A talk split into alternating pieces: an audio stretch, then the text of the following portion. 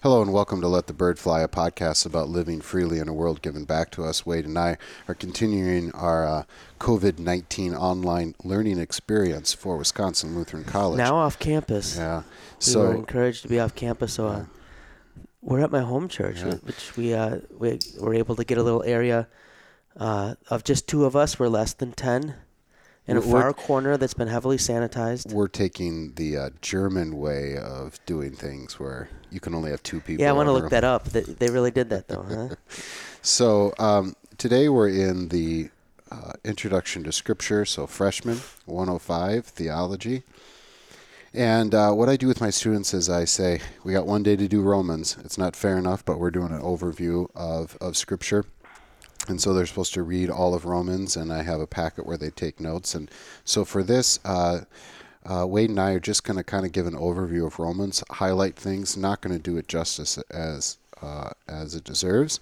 But on campus, we have a whole class just on Romans that you're teaching right now, Wade. So this will be a good class. That's what I heard too. So there is more that students can take, obviously, and they're going to get Romans every which way. Let's start with this.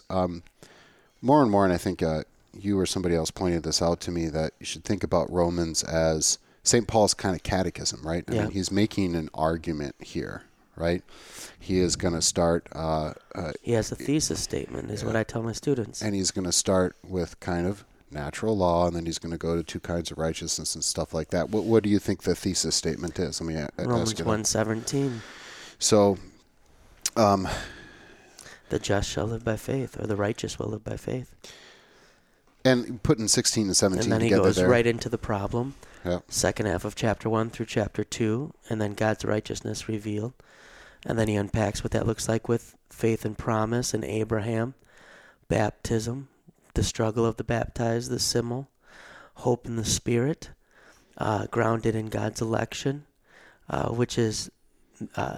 part of God's free declaration of grace for all, a righteousness of faith, and then we get to what we might talk about on here, so I won't steal our thunder. Let's put 16 and 17 together. I'll read that. I usually do have them read them together, and then, For I'm not ashamed of the gospel, because it is the power, the Greek word there is dynamis, where we get dynamite, the power of God that brings salvation to everyone who believes, first to the Jew, then to the Gentile. For in the gospel, the righteousness of God is revealed, a righteousness that is by faith, from first to last, as it is written.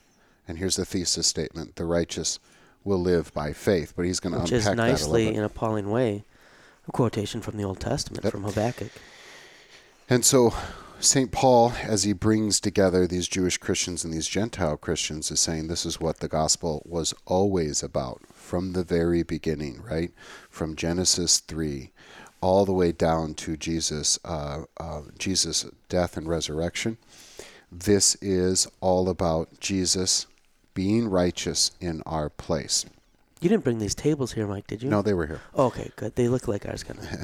So Romans 1, let's talk about the power of the gospel right away. So it's the Greek word there for power, like I said, dynamis. It's kind of like where we get the word dynamite, and so it has power. So my students make a big deal about saying, God's word can do something, right? From the beginning, he says, let there be light, and there is light. There's something going on here. It has the power to create. It has the power to create ex nihilo, out of nothing. So out of nothing, there was light, but also out of something that's dead, like a dead heart, there can be the creation of faith. And so we have connected creation, the Spirit, the Word hovering over the waters of the deep. And there's a connection with baptism there, right? The Spirit, the Word, and water, and is be able to create faith out of something, a dead heart. Let's go into chapter 2 in the law. Maybe I'll ask you this question. When St. Paul writes the word law, what does he mean? And in different circumstances, he may mean different things. So maybe talk about Paul's use of the word law there, Wade. Sure. Something that's maybe hard for us to wrap our head around in the New Testament is we hear law and we think of law as just one big thing, right? Law is anything that says do this or don't do that. That's actually helpful in a sense, but And when we're talking Old Testament law, we could be talking Mosaic law, mm-hmm.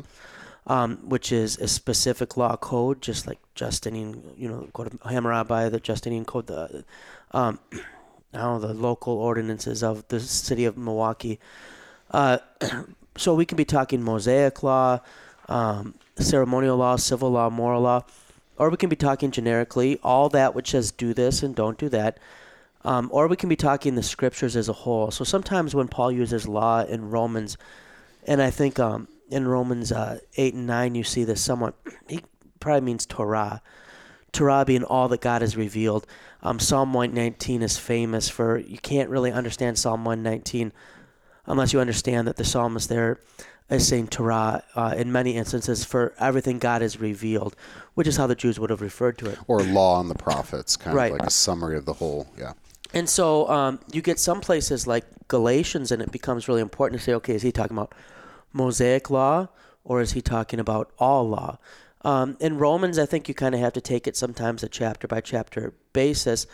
But I would say usually the situation is law kind of being any human striving to achieve salvation according to works. That's what the law comes into. And so the law is that which gives you works to try to do, and then you twist it to try to earn salvation with it, right? That's not the law's fault. Or the law is that which exposes what is sin, which ironically can multiply sin by exposing it. But especially he's dealing, as he builds his argument when he's talking about law, those who want to use works to try to attain a righteousness. Mm-hmm. And we'll get that. I mean, he's setting this up for chapter 3, of course. And it's not only the Jews, because if it were just the Jewish law, then things, for instance, like Romans 10 wouldn't make a whole lot of sense. And so, yeah, maybe backtrack a little bit. There is what we might call natural law. And we look out into the world, and St. Paul says in verse 20 of chapter 1 that even though the Gentiles, so remember Gentiles is anybody who is not Jewish, even though they didn't have the Old Testament law from Moses from Mount Sinai, they had a law written on their heart. Not only that, but they could look out into the world and they could come to the conclusion that there is an orderer. There is somebody who orders this. And so he's quite frankly very frank with this, and says the Gentiles are without excuse. They should know that there is a law.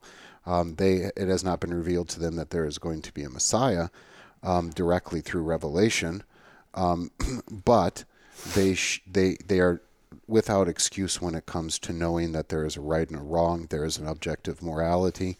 You don't have to you don't look very far in nature or in your conscience without understanding that. So I tell my students to think about these two kinds of righteousness as two systems. System number one is a righteousness by law. And instead of thinking about the Ten Commandments and God's law as a protection of the gift, don't do this because I want you to have the protection of this guy. You should enjoy the stuff that you have. Don't covet anybody else's, because when you do that, it's no longer a gift there. And so people strive to be righteous according to their law. And as you said, they'll twist God's law, or they'll make up their own law. They'll make excuses for breaking the law. When we talk about the Ten Commandments, every time you break a commandment, you're breaking the first commandment. If you steal, you're saying, God, you have not provided enough for me. You're not a very good God. I need to play God. And so you break the first commandment, that you shall have no other gods but him. And so when we're in this system of righteousness by law, then we have to make excuses. We'll have to say, well, God, if you had given me more, I wouldn't have had to do this. And I like to tell my students, like, these kind of excuses didn't work in kindergarten. They're not going to work before God, right? So the righteousness by law, first of all, is a dead end for us, because we cannot be righteous. Think just right. Am I right? Not only that, but it's a really bad system for family love, right? It's a quid pro quo relationship. It is no longer a relationship. Americans are anti-quid pro quo. We have made this father's grace and undeserved love into a business agreement. We shake hands with God and say, I'll do this, and then you do this for me. And then what's interesting, and St. Paul points this out, then then God is obligated to do something for us. Then it's no longer love. In this system, he's begrudgingly giving you what you deserve. But again, that's a dead end, because what we really deserve is hell. So then he says there is a second righteousness. So he's got his thesis statement in verse 17, and then plays out what the law is. And then he goes to chapter 3, and he says that there is a righteousness that is outside of us, right? It's extra nos, it's outside of us. This righteousness does not come from us striving to fulfill the law, but it's alien, think outside of us. It's a foreign thing. It's a righteousness by faith. So to work it out, and this is the system of righteousness by faith, is that Christ is righteous in our place. We get his righteousness. He takes our sin. And then we can reject that. And so we would put ourselves back into the first system, the righteousness by law. And what we're asking God to do is, well, judge us for our actions. And this is a dead end for us. A righteousness by faith says, this is really good. This is a really good situation for me. This is good news. That's what the gospel is. And there comes a freedom from that, right? You don't have to strive to find value and find righteousness. You don't have to justify your actions anymore, because you are already just. You are already declared righteous. More than that, made righteous in the eyes of God. And then he, interestingly, I think, and wisely, in chapter 4, says, just so you know, Jewish believers, Jewish Christians, this was kind of always the case, right? You already mentioned that he had referred back to Habakkuk in this thesis statement, but he goes right to Abraham, right? And he points out that the Old Testament scriptures, our Old Testament, their Hebrew Bible, says that Abraham was justified by faith. It was, he believed, and it was reckoned to him as righteousness. Maybe play with that word reckon just a little bit, Wade. What does it mean when the scriptures say it was reckoned as righteousness to Abraham because he believed? Sure. The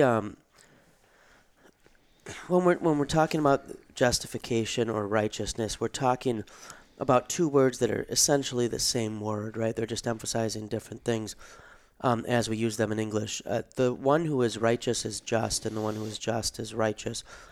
And so this is a standing, one standing type picture that's being used, and especially in a judicial sense. So I'm sure Dr. Berg has driven home a number of times for you that righteousness is a declaration by God, and it's a forensic thing. It's spoken. So this is a verdict. The courtroom scene, right, which we played out more and more, yeah. And so the difference is we tend to naturally look for righteousness, inward righteousness, righteousness within us. We try to, at the end of the day, it's assess our day. Were we good? Were we bad?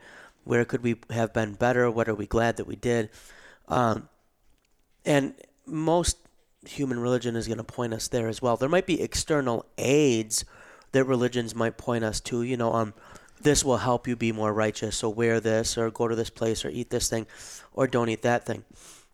But when we're talking about righteousness as the New Testament presents it, we're talking about an external righteousness, not just an external aid to help us be righteous, but it's the righteousness of another person. Someone's innocence becomes our innocence, right? And so this is an imputed righteousness. What is imputed? It's to put something on or in something, to give... It's puto can be like suppose it, right? It's this is now, this thing which was someone else's is now taken to be yours also. There's something of the adoption picture here, right? Someone's last name is now reckoned to you. It's now taken to be your last name. Think of a powerful ruler perhaps lends protection to something. That person's protection or power is reckoned to be yours. So the idea of credited or reckoned here, the emphasis is on this is something that's external to me, that's not my own, but now is considered to be my own. And so that it's credited, really a credit card is not a bad way to think of this. If if you kind of, you know, you go off to college, and I don't know if they do this anymore, but remember when we went, Mike, and everybody's offering you credit cards. Mm-hmm. And so let's say you got one of those credit cards and then you weren't the most responsible spender, right? Let's say maybe your name was Wade. And you accrued a little bit of debt. Mm-hmm. And so, you know, you kind of own up to your parents, you know, I'm going to have to work some extra this summer. And well, why? Because I have a credit card bill, you know. And they decide to do you a solid and they pay that bill for you. Well, technically, you didn't pay that bill, but in Visa's site, your bill is paid. And so, you have good credit now. Right. Or that yes, kind of thing. You have good credit. You are innocent financially before that company. And that's the idea of the reckoned or the credited. Abraham's righteousness was not an internal righteousness that he summoned, although, right, Abraham there will be evidence of his righteousness in these great moments of faith. But that righteousness that will be evidenced will be works of faith. And this is why Paul in Romans and Galatians 2 really hits on works of the Spirit, right? These are different than works of the flesh. So Abraham being willing to sacrifice Isaac is a work of the Spirit. It flows from the righteousness that was credited to him because he believed God. And so in essence, God says this righteousness is yours. It's declared to be your own. And faith says, amen, mm-hmm. right? The unbeliever says, no, I have this, I'll handle it myself. And so the unbeliever becomes like the person who wants to be their own defense attorney at trial. You know, Manson, I believe, did that, and he ended up in prison. That Dylan Roof did that, he ended up in prison. It never works very well. That person wants to stand with their own righteousness. And if you were your own lawyer, you have a fool for a client. Right, yeah. So the emphasis on this credited or reckoned is that it's something external to me. And that's, Mike got at before, well, in Romans 10, it becomes important too. You can chase after, there's two kinds of righteousness with which you can stand before God.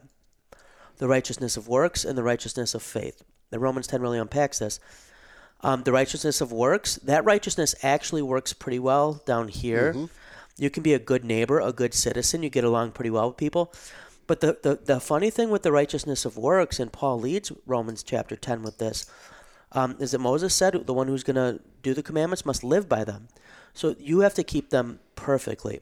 So you can try to stand before God with the righteousness of works, but the only way that works is if you've done it perfectly and you know you haven't. And then there's the righteousness of faith, which is gift, which Paul says comes through hearing. You live by the law, you die by the law, right? And right. We see this in everyday life. We call that person a hypocrite who likes to point out everybody else's problems, and then they feel like they are somehow exempt from the same accusation. Okay, chapter 5, we have this thing called the concept called two Adams. You have the first Adam, think Adam, think mankind or humanity. The first Adam came and he fell into sin. And he was living by faith, right, in a certain sense. But then he says, I want to be like God. He says, I can do this on my own. I can be like God. And then he falls into sin, and with that, all of humanity. And so St. Paul says, through one man, through one Adam, through Adam, sin comes. But then there's a second Adam. There's a second man, and that is Jesus Christ, who then lives an actual righteous life, right? So through one Adam, through one man comes sin and the death which follows. Through the second Adam comes righteousness and the life that follows, the life here on earth of a righteous saint, but also a life forever in heaven. I don't know that we need to unpack that anymore. That's probably good enough. I'd really like to get to chapter 6, which is one of my favorite chapters in the Bible, where it's a good one. He talking about baptism, and he starts out with, don't you know that all of you who are baptized into Christ Jesus have been crucified with Christ Jesus? You've died with Christ Jesus. You have been buried with Christ Jesus. And we could spend just hours and hours unpacking just those few verses. Chapter 6 connects the person in an intimate way with Jesus Christ. So when he says you die with Christ and are crucified, he's talking about your sinful nature has been crucified with Christ. It's dead. It's been killed. It's no longer. And you are then resurrected to live a new life as a saint. So remember, students, the symbol. Simultaneously sin or saint at the same time. you're 100% sinner, 100% saint. The math doesn't work out, but it sure explains your life, doesn't it? And this is going to tie to Romans 5, where Romans 3 and 4, he's going to build on the Abraham theme. Romans 5, second half, is going to be Adam and Christ. And so in Romans 6, when you die in your baptism, what's being put to death? Your old Adam. Mm-hmm. Well, what's receiving newness of life? Your new man. What is your new man? Well, your new man is Christ dwelling in you through faith, right? So we see this typology being developed still there as well. It's almost as if the whole Bible was about Christ. Like from the beginning. It seems that way sometimes. From the beginning. Except in the Old Testament. I'm just joking. And when he starts chapter 6, he asks a question that, maybe the skeptic or the smart person is already thinking about, right? You can tell that as a teacher, you can head off these questions that you may say to the student, well, I know what you're thinking right now, right? And so St. Paul saying, I know what you're thinking right now, right? That the more I sin, then the more God's grace is going to come to me. And then we're like, oh no, I wasn't thinking that. Like deep down, you're like, yeah, I was kind of thinking about that. Like, I can just do whatever I want then, right? Yeah. And so I just didn't want to admit I was thinking. So he says, what shall we say then? Shall we go on sinning so that grace may increase? By no means. We are those who have died to sin. How can we live in it any longer? And that's when he says, or don't you know that all of us who are baptized in Christ Jesus. So he is making an argument here that says, you're not that person anymore. You've been resurrected to live a new person. But we don't want to just make it about law. Well, now I'm a good person. I get that. Baptism is something that is an identity, right? And it only happens once. But then again, with confession, absolution, it happens all the time. It's a daily kind of thing that my sinful nature dies when I confess my sins, and the saint resurrects and is resurrected and is the new person that's now going to live this righteous life. So, and he's going to get to that later, in 7 and 8, well, really 7, when he's going to talk about the slavery to sin and the slavery to righteousness. We'll get to that in a second. But I don't want to miss the grace of this, right? That I am intimately connected to Jesus Christ, so much that I have died, been buried, and have been resurrected with him. First to live a new life right now as a saint, still a sinner, but one day to have a bodily resurrection to live forever in heaven. And so every day is a new day. And I would suggest those of you who are baptized that you pull out your baptismal certificate, frame it on your bedroom wall, and every day you go out there and say, whatever you got from me, world, today. You can't unring the bell, the historical fact that I was baptized into Christ, that I'm saved, that I am righteous. Bring it on, world, right? Every day is a new day in a very, very real way. 2020 is maybe, I agree with this sentiment there, but 2020 has already kind of taught me to not dare the world. I'll look at it and I'll be like, all right, let's do this day. But yeah. I don't think I want to be like, world, what do you got for us next? But St. Paul will then say, what can separate us from the love of God? All right, I'm just trying to say we don't got to maybe ask for more. Well, and that's actually kind of a timely topic right now, because some people take this as, well, God's got it, so I can just like walk around and do whatever I want. And it's the same... It's lick handrails. Right, like I'm like tempting God, right? And it's the same thing when someone says or thinks this before Romans chapter 6, the first verse, well, then I guess I get to sin, right? Well, I get everything's okay with God, so I can just live my life. I don't have to fear anything. Well, he did give you a brain, right? And notice that tempting God is not what a saint does. Tempting God is what the old Adam does, right? So you still live your life. You still use your brain. What you don't do is you don't live in fear of the ultimate. Like, nobody can take away my baptism, right? They may take everything else. So I can say to the world... I tried to take away your baptism one day and I couldn't do it. It's crazy. Historical. I even asked Peter and Ben, I'm like, this will be a great prank. Let's take away Mike's baptism. You can't do it. No. You can't undo it, just like you can't undo... So instead, I just like hung something on a bathroom stall. You can't undo, the 1948 World Series... What if the Astros were in it? The Astros were not yet. What if they were? You could at least put an asterisk by it. You could put an asterisk, but you can't undo it. No, that's true. And isn't that kind of a thing they're trying... that's actually kind of a legitimate philosophical question. Can you undo it? Can you just erase that? Can you say like, World War II didn't happen because, you know, they cheated, right? It still happened, right? It still happened. You can put all sorts of asterisks by that and you can try to explain it, but it still happened, right? So you can say, world, you're going to probably be pretty crappy to me today, but you can't take that baptism away. And so every day is a new day. Let's get into chapter 7 there and talk about the slavery. And it's really, again, I tell my students all the time, right? You see the word slavery and you go, what the heck is the Bible talking about here? Remember, slavery in the American situation is different than the slavery back then. Not saying slavery back then was nice. It certainly wasn't. It was immoral, all of the rest. But it would be an insult to think about to say that the slavery back then was akin to the tragedy and the suffering that those African Americans went through in the South. And so we wouldn't talk in terms of slavery today, right? Because that's a kind of a taboo thing. You wouldn't flippantly use this as an analogy, and yet St. Paul does. And what he says is that the sinner cannot help but sin. That's what a sinner does. And so a sinner is rightfully a slave to sinfulness.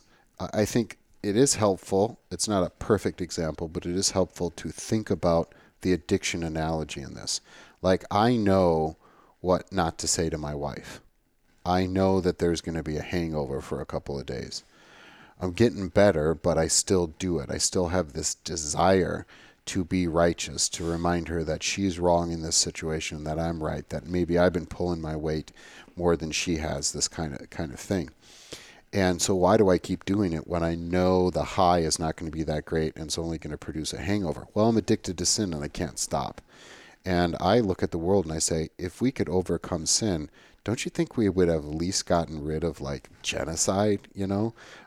And so it really does explain us. What's actually even harder to understand is that the saint, the righteous, simultaneously sinner, saint, remember, that the saint cannot help but do righteous things. So the saint is a slave to righteousness. And we don't like that. We want to be free.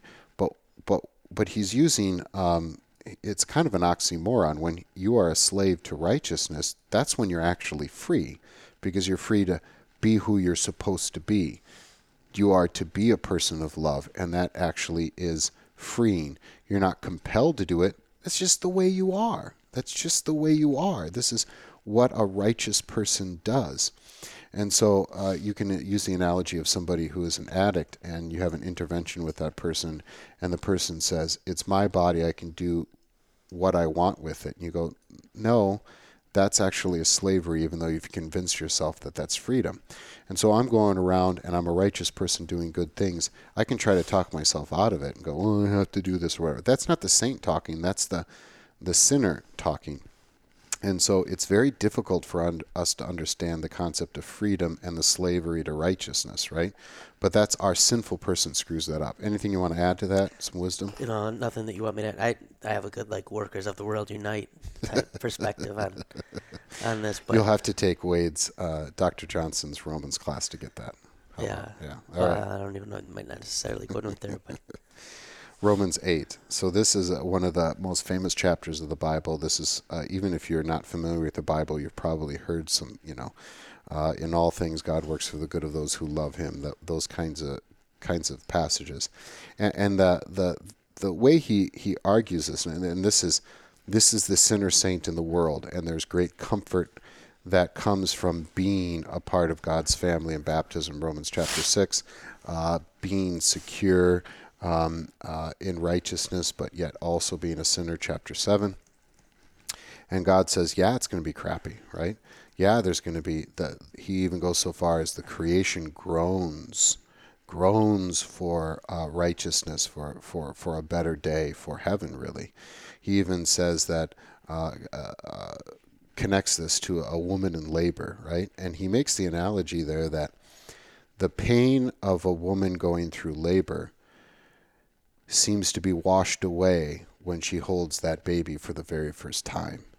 And so in the same way, the suffering that we go through right now is going to seem so small when we get to the glories of heaven. So you may think of like an ocean, all the waters, all the oceans of the world. And this is the glory that you're going to have in heaven. And the pain that you have right now is like one just little drop of water, like one bead of water. And it's everything to us right now. It's just so painful. It's we cry out, right, as a woman in childbearing. And yet when we get to heaven, it's going to seem so small. So think about your greatest pain right now. This is measured in a drop of water compared to the glory that you will have in heaven. And so it's not like there is equal amount of glory for the pain that you went through here, right? So like if the pain you went through here was $10 and then you get $10 worth of glory in heaven.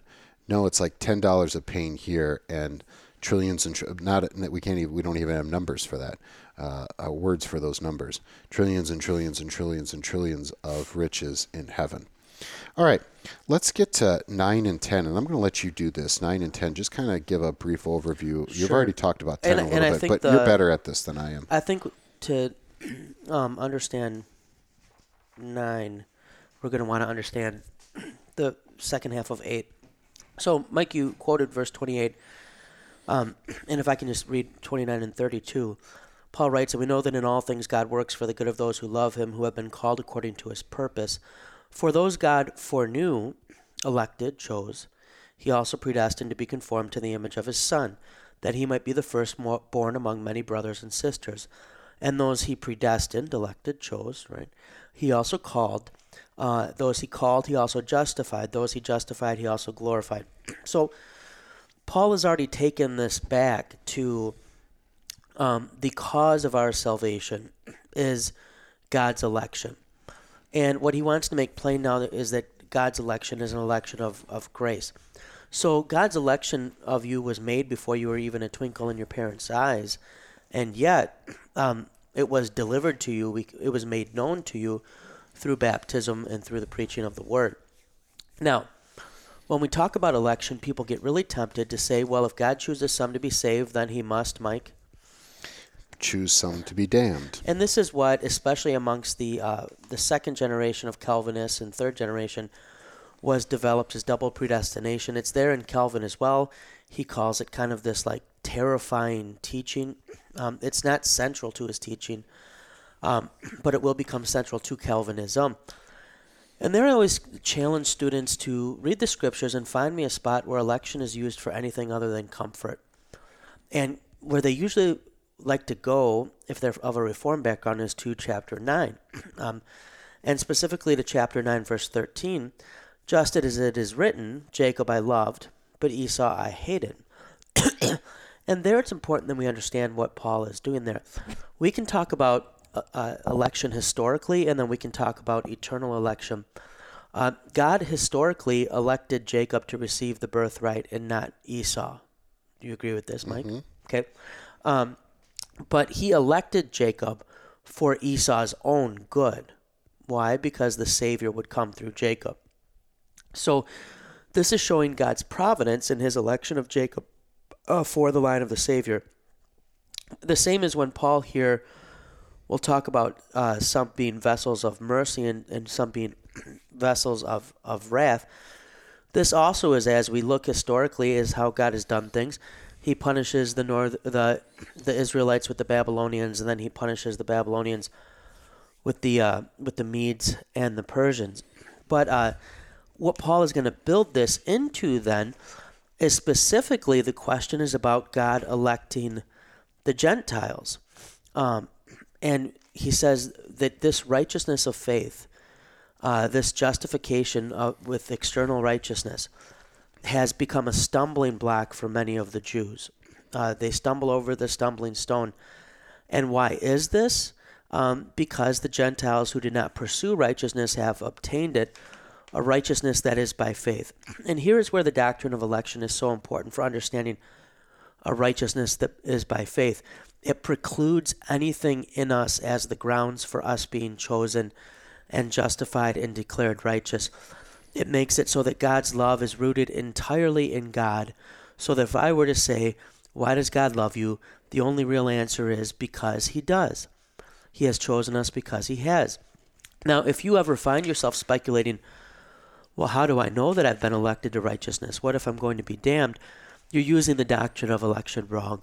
The doctrine of election is always used to come to those who are in the faith and to say, God has chosen you in his love. Before you could even do a good work, God has chosen you. And so even here in Romans chapter 9, election is being used to demonstrate God's grace, namely in his choosing of the Gentiles and of his choosing of that which didn't seem like it should be the first choice. Esau, by all accounts, should have been the first choice. It's kind of this ridiculous scene where Jacob has to put like animal hair on his arm to seem like more of a man and trick his father. Here, God's choosing of Jacob is contrary to what our intuition would be, and yet it's still his choosing. And so this is used for how God elects people then to salvation as well. As far as, well, what about those who are not chosen? That's never a question the Bible asks us to address, and so therefore it's not one we dare address. We do well, though, to only speak of election as God has spoken of it, and that's then for comfort for believers. He then transitions with 10, and he says, you know, my heart's desire is that the Israelites would be saved. I mean, he wants them to be saved. And he says they're very zealous. It's just their zeal is not based on knowledge. And so he says these are religious people. It's just they're ignorant of how righteousness works. This is not that they're ignorant in that they're unlearned. Some of these are equivalent of PhDs in religious studies, right? But of how righteousness might work. They know the righteousness of works, but not that of faith. And so Paul will then expand that, how this righteousness for faith is for all, that everyone who believes will be saved, and that it comes through hearing. And so he will develop how our election is made known through preaching and in our hearing of that. And that it finds those who did not, he's going to quote a lot of the Old Testament, he'll quote Isaiah 65, that it finds those who have not sought him. It's revealed to those who didn't ask for him.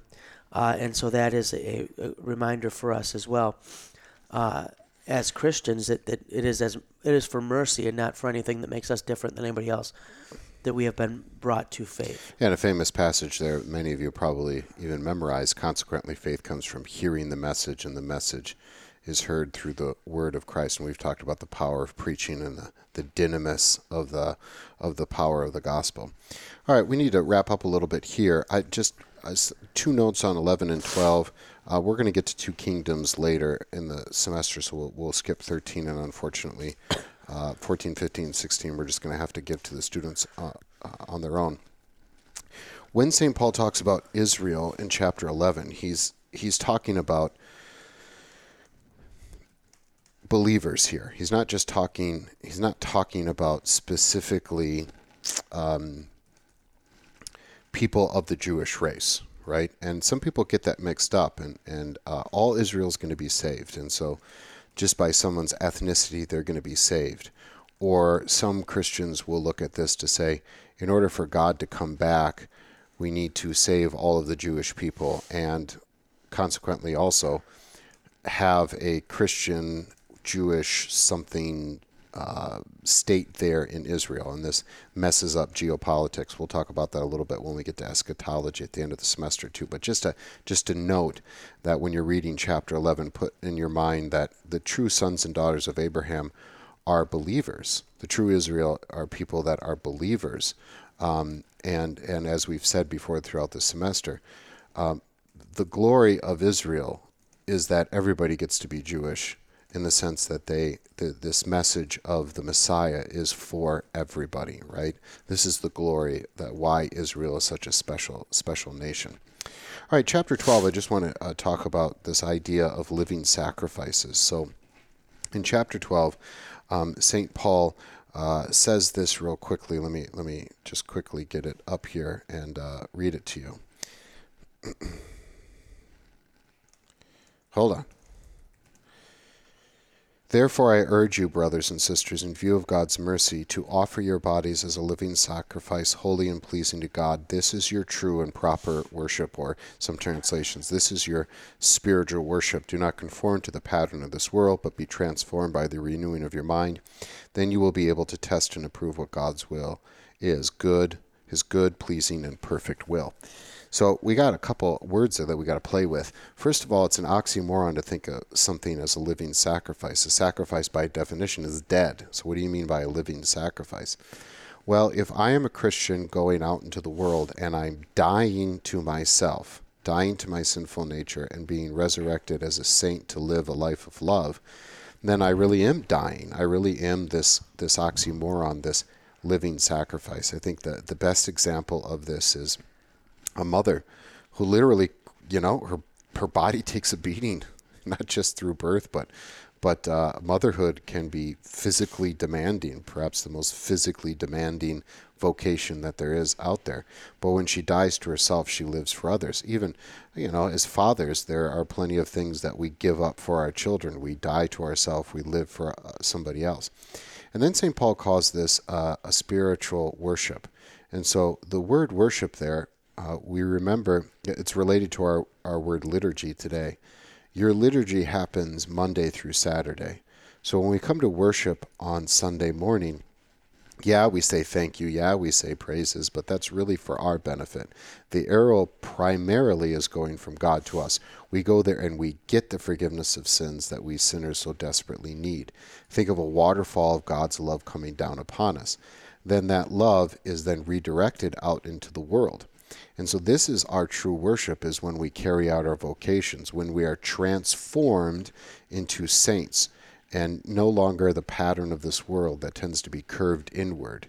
Even though it may have a civic outward righteousness, and praise God for that, it's still an inward kind of me, survival of the fittest, or trying to rise through the ranks or make a bunch of money, or it's a very curved inward generally thing, even if it at times can look like it's curved outward in civic righteousness. That's great and wonderful. But a Christian is going to understand that he or she is called to a specific station, and that station becomes a vocation, and that calling has a caller, God, a means, the vocation, the person, the Christian, and then an object, which is the neighbor. So it's quite literally God's love through us for other people. And we'll talk about vocation a little bit later in the semester. But we should think about our worship life is I get from God on Sunday, and then I give Monday through Saturday as I die for others and live for other people. Now, this doesn't mean that it's going to be just a miserable, self-sacrificing life that you exist. Remember that for every vocation you carry out, there are millions of vocations that have been carried out for you. You get to be the neighbor in other places, and this is a gift from God. Police are a gift from God. Will they screw it up sometimes? Yes. But that protection that is offered is God through them for you. And you should never feel guilty about having these gifts. You never feel guilty about earning a salary or anything like that. Those are God's gift through other vocations towards you, for you. And this life of dying and living is carried out in this concept of vocation. All right, I think that was probably a pretty tight and pretty good look at Romans. Obviously, there's much more. We have a whole course for Romans here on campus. We also have Pauline Epistles, which is another course here on WLC's campus, where we go a little bit more in depth into a lot of these Pauline epistles, these letters that were written by St. Paul. So keep struggling, keep fighting, keep plugging along, students. We'll get through this. If you are somebody who is a normal subscriber to our podcast, we hope this will be beneficial to you. So until next time, let the bird fly.